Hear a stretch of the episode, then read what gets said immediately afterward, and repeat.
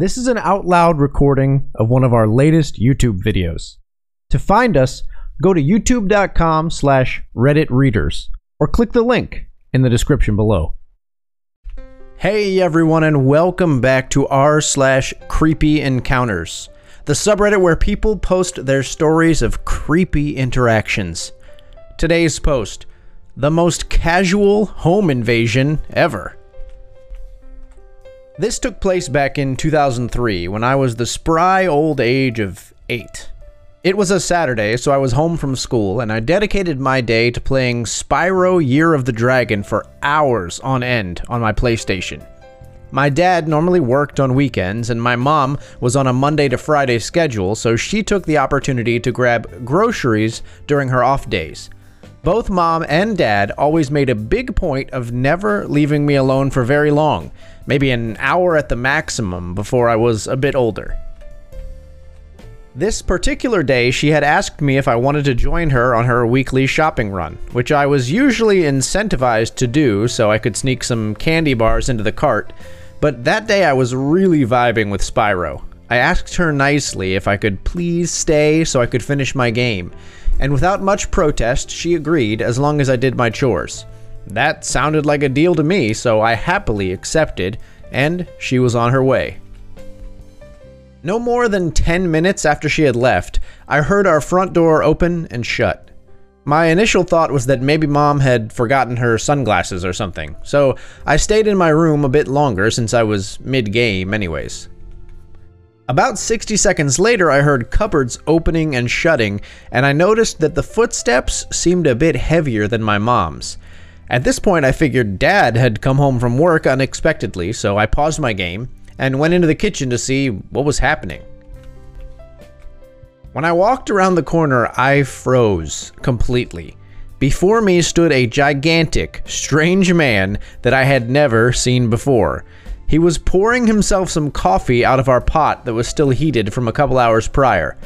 My memory may not be serving me correctly, but I remember thinking he was the largest guy I'd ever seen. I'd estimate he was around 6'5 and must have weighed a solid 280 pounds. Within moments, he noticed my presence. Hey, little man. I remember him saying in a strangely calm demeanor. Just grabbing a little coffee before I head back to work. He must have been in his 50s or so and had a long gray beard mustache combo to boot. He also wore one of those throw over yellow safety vests that construction workers wear on the job. Every fiber of my being wanted to nope the F out of there, but his tone was strangely calming. He seemed genuinely nice, despite being a complete stranger that I knew for a fact was not supposed to be in our home. I managed enough courage to ask him what he was doing here. He responded by saying he was a friend of my dad's and was just popping in for a quick sec.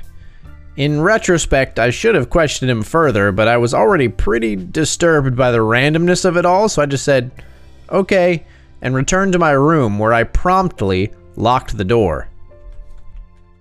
A few minutes passed while he presumably finished his coffee.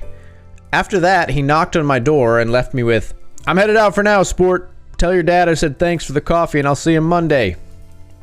He then immediately left through the front door again, and I watched him walk down the street and out of sight from my bedroom window. About half an hour later, my mom returned from the store, and I was quick to tell her about what happened. As you'd imagine, she was completely and totally freaked out by the ordeal. She made two calls First to my dad's workplace to talk to him, and then to the police. For what it's worth, my dad is an engineer and worked in a relatively small tool and die shop, so I don't think any of his coworkers would have been wearing construction vests. After relaying my description of the man to my dad, he confirmed that there was no way in heck it was any of his friends, and the police were promptly called after that. I gave a short statement to a police officer that showed up to the house in order to try to identify the man, but we never received any updates after that. My mom swears that she locked the door, as she always does, when she left. So either it slipped her mind or the guy somehow unlocked it on his own without using any sort of brute force. We ended up investing in a pretty high end home security system for extra assurance. And thanks to that guy, I never got out of going to the store with my mom again.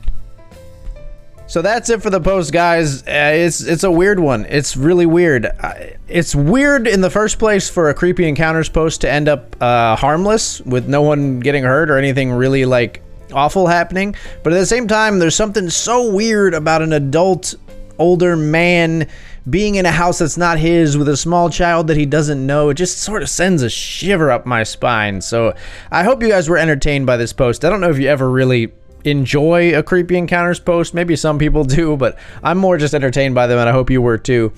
As always, if you uh, if you have a story like this, if you had anything creepy, weird happen to you as a kid, we'd love those reactions down in the comments below. If you liked the video, leave a like or a comment down in that discussion below. It always helps us out a lot. And if you'd like to see more and hear more posts from r slash creepy encounters and other subreddits in the future, please subscribe. Thank you so much for watching and for listening. Enjoying the podcast? An easy and effective way to support us is to simply subscribe to our YouTube channel. You can find us at youtube.com slash redditreaders or click the link in the description box below. It would mean so much to us. As always, thank you for listening.